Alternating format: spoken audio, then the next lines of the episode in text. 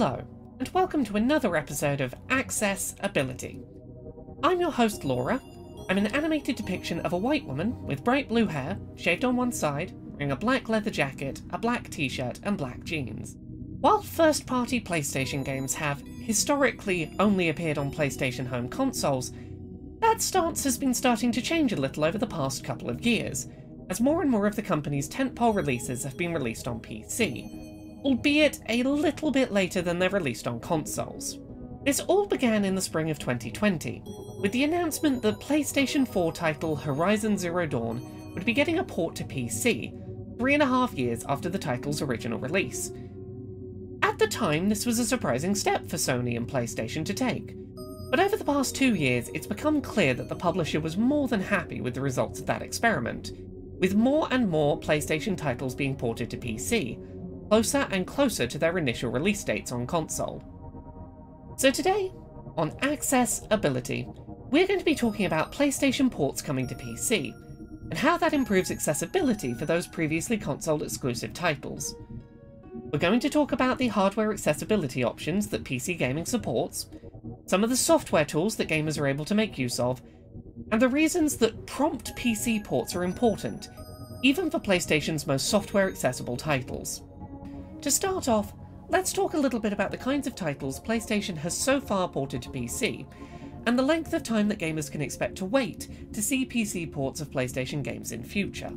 Right now, gamers with a PC can play formerly PlayStation exclusive titles Horizon Zero Dawn, Days Gone, God of War, Marvel's Spider Man, Uncharted Legacy of Thieves Collection, and Sackboy A Big Adventure, with Spider Man Miles Morales and The Last of Us Part 1 coming to PC in the not too distant future. Sony has confirmed that, going forward, players should expect at least a 12 month delay between games being released on console and getting ported to PC, for single player games like those currently mentioned, with exceptions only being made for live service titles that PlayStation wants to have a larger player base for on release day. Now, of all the titles I mentioned being ported to PC, I think the one I want to focus in on today is The Last of Us Part 1, because in many ways it is the best example of why PC ports are valuable, even for PlayStation console titles that are already lauded for being highly accessible. The Last of Us Part 1 is, at the time of recording, probably the best example to point to in terms of AAA console gaming, for a video game that gets most things pretty close to perfect in terms of software level accessibility settings on offer. There are some settings that are inconsistently applied, such as the inclusion of audio descriptions only for very specific cutscenes, but the game is playable start to finish by sightless blind players, features wonderful visual accessibility tools for players with reduced vision, has a wide selection of options to support deaf and hard of hearing players, and a near unending list of settings options designed to help players with motor control disabilities engage with the game. And, still, the game is not accessible for all disabled players, and some of those players will be a lot more likely to be able to play once the game comes to PC. The PlayStation 5, at present, is the only one of the three major consoles to not officially feature support for any kind of mass produced accessibility controller, or support for mouse and keyboard play.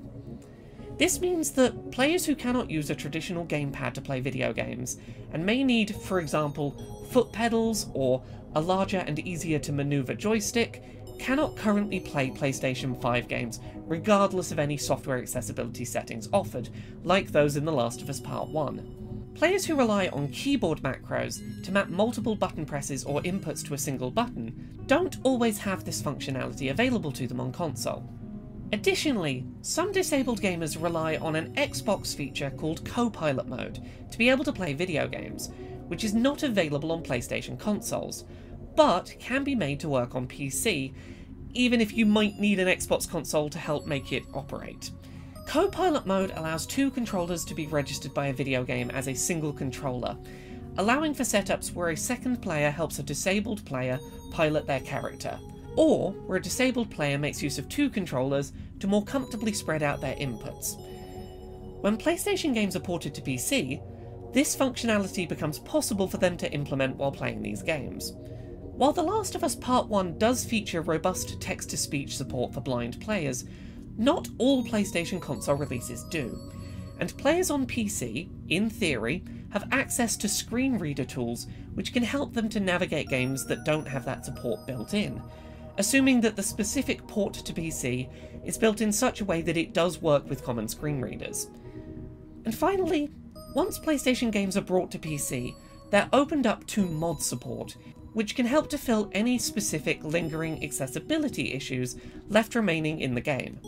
Obviously, we shouldn't be relying on the modding community to help disabled gamers play these titles, but in a situation where someone has a niche or overlooked accessibility need, there is room for that support to be developed and added post-release. Now, I want to be clear that the above list of examples is far from exhaustive and isn't meant to cover every single benefit possible to disabled gamers when we see PlayStation games ported from console to PC. For example, in some cases, things as simple as easier access to streaming and video call tools can make it easier for a disabled gamer to have a friend watch along as they play and help guide them through tricky sections. However, I hope that this gets the overall point across that it's a great thing that we're seeing more PlayStation titles being ported to PC, and that this is becoming a more predictable practice for Sony.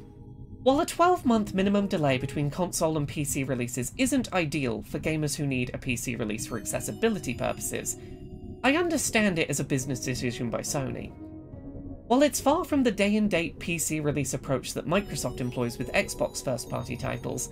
it's still a step ahead of some of their competition. PlayStation is making more of their games accessible to more people by porting their games to PC, and I hope that we eventually see Nintendo follow suit. Right now, they are the only company of the three major console manufacturers not to have any real presence on PC, and their catalogue of titles is less accessible as a result.